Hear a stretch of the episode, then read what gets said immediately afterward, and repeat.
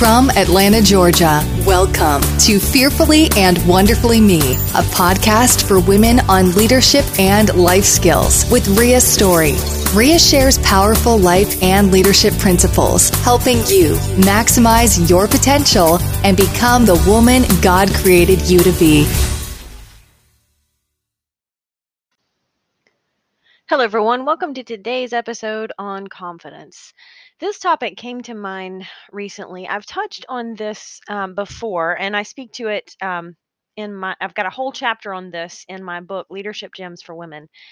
But I wanted to do a podcast episode on it, even though I, I'm, I'm sure I've touched on this topic before. It's been probably a couple of years, and so I really wanted to revisit this because um, I see that it's just such a relevant issue for so many of us, and myself included. So, wanted to do a little bit of a, an episode here and kind of drill down on the different types of confidence. You know, we all know confidence is important. Of course, confidence in ourselves with humility is is really our foundation for being able to influence other people at a high level because confidence inspires us. Confidence is a foundation on which successful women can build their influence and their leadership. And just like any building, if the foundation is not strong and healthy, the structure is going to come crumbling down under stress. So, confidence is so crucial to us in life and leadership because confidence inspires trust, right? It sends that unspoken message of strength and certainty and success. And we want to follow leaders who demonstrate confidence. Um, because if leaders don't have confidence, they will have weak followers. Because if you don't trust yourself, why why would anyone else, right? So I wanted to drill down that because there are really two basic kinds of confidence.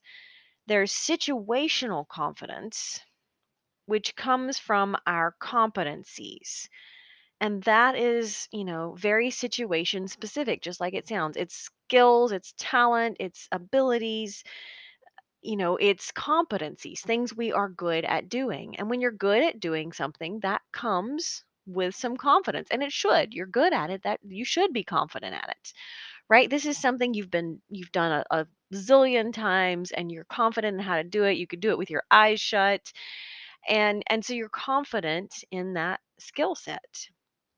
And that's absolutely important because that's certainty in the outcome of a situation based on your knowledge and skills and ability. So this is this is very dynamic because this is going to change and it's affected by other circumstances outside of your control, other factors outside of your control, right?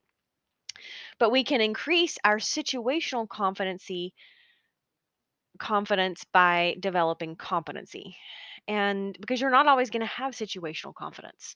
It's just like if you start a new job and there's a new computer system, a new software system, even if it's similar job to what you've done in the past, you're going to be less confident in the new computer system, right? Because you're not competent in it yet. Or maybe you switch career fields and now suddenly you are, you know, really skilled and, and confident situationally in your old job, but you're in a totally different career path now and it requires different skill sets and you don't yet have the expertise level to feel comfortable and that comes with a little bit of stress right? So situational confidence you're not always going to have it. There are times when you try something new you change fields you know in a new role first become a parent and or maybe just lacking the experience for for a new task right? And you may have self confidence but as the situation changes, because mm-hmm. situational confidence is very dynamic, as the situation changes, it's going to affect your level of confidence in this situation and and how you can perform, your ability to achieve success based on the situation. So self-confidence, real true self-confidence is conviction of your values and your character, who you are as a person, right? And I talk a lot about that because you can have self confidence regardless of the situation because it's based on your character, and your character isn't going to change from situation to situation. Who you are as a person, obviously, it can grow over time and it can change over time, but it's not going to change from hour to hour or from day to day. If you, you know, if you take a new job next week, you're pretty much going to be the same person that you were this week as far as character because character growth is is obviously much slower, right? It takes more time to develop our character. But as we develop our character, that helps us de- develop more self-confidence. And that's the key thing because I talk to a lot of women who aren't confident in in themselves. They don't necessarily have solid self confidence based on their character. And, you know, we talk about imposter syndrome where you have that moment where you think, Am I really supposed to be in this job? Or am I really supposed to be at this level? Or, you know, I don't feel like I'm the person who's earned this level of success. Or for whatever it is. Sometimes that happens in different ways or different roles. But regardless, when it does, it's a sign that says we have not yet developed our character in who we are as a person. Because when we develop our character and we grow in that dimension of ourselves, that's going to help uh, create more self-confidence in a in a very healthy way. I'm not talking about arrogance, but true self-confidence based on who you are. So, the first thing, there are a couple ways that we can do this, drilling down. Obviously, we all want to be very confident, and developing self confidence is a good thing. So, let's talk about how. Number one, if you're wanting to develop more situational confidence, you need to work on developing your skills, your talents, your abilities relative to the situation. So maybe it's a particular software program you want to get more proficient in. Maybe it's learning to build a website, uh, whatever it is. That's going to be situational confidence. And the only way to increase that is to get more competence in that particular skill. To develop self confidence, however, you number one, I'm a big proponent of personal growth plan, and, and you've heard me say it over and over. You have to have a, a plan to, to grow and develop yourself, whether that's reading a paragraph a day or reading a chapter a day or a book a, a month, uh, whatever it is. You just need an intentional way to make sure that developing yourself doesn't get pushed to the side because it's easy to do when you are busy and you're working and you're a parent and you know you're wearing a lot of different hats and it's very easy to push that. It's kind of like exercise right? It's not going to come knock on your door. It's very easy to push that personal growth aside and say i'm too tired or i don't have time today. It's not a big of a priority. It absolutely has to be a priority. It doesn't mean you have to do it all day every day but being intentional with exercising your mind and developing your mind, just like you exercise and take care of your body. So that's the first thing. But the second thing that helps us develop more self confidence is working on identifying and improving our character weaknesses. So there's a great quote by, and I may not say the last name right, but Nicole Scherzinger noted confidence comes with maturity, being more accepting of yourself. And so you really have to take a good look at your character weak areas or areas for growth, areas of opportunity. Um, for example, if you have trouble keeping commitments to other people, that's a character witness.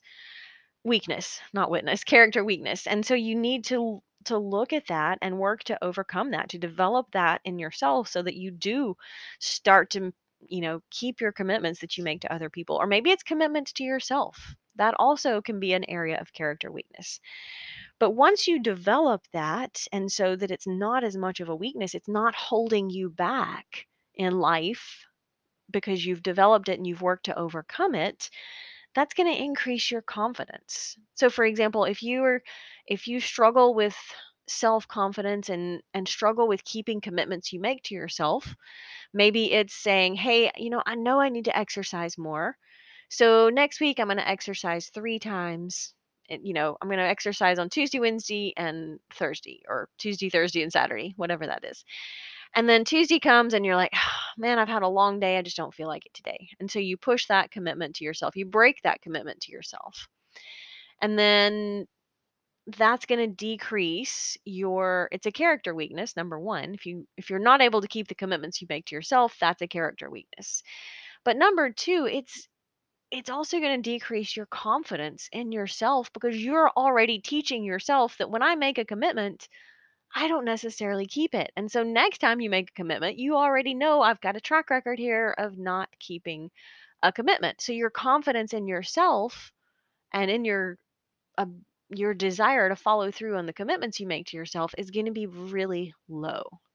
So I hope that kind of paints the example and helps you see how developing our character will help us develop more self confidence, right? Character growth is going to help us develop more confidence.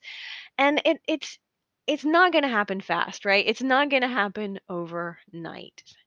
It does come with maturity, and maturity comes with growth, and it takes time to grow. So, once you identify those areas of character weakness that you want to work on, ask somebody to, to help hold you accountable. Find a mentor in this area or maybe a trusted friend to help you identify the areas that you want to work on and helps help you stay accountable with developing them.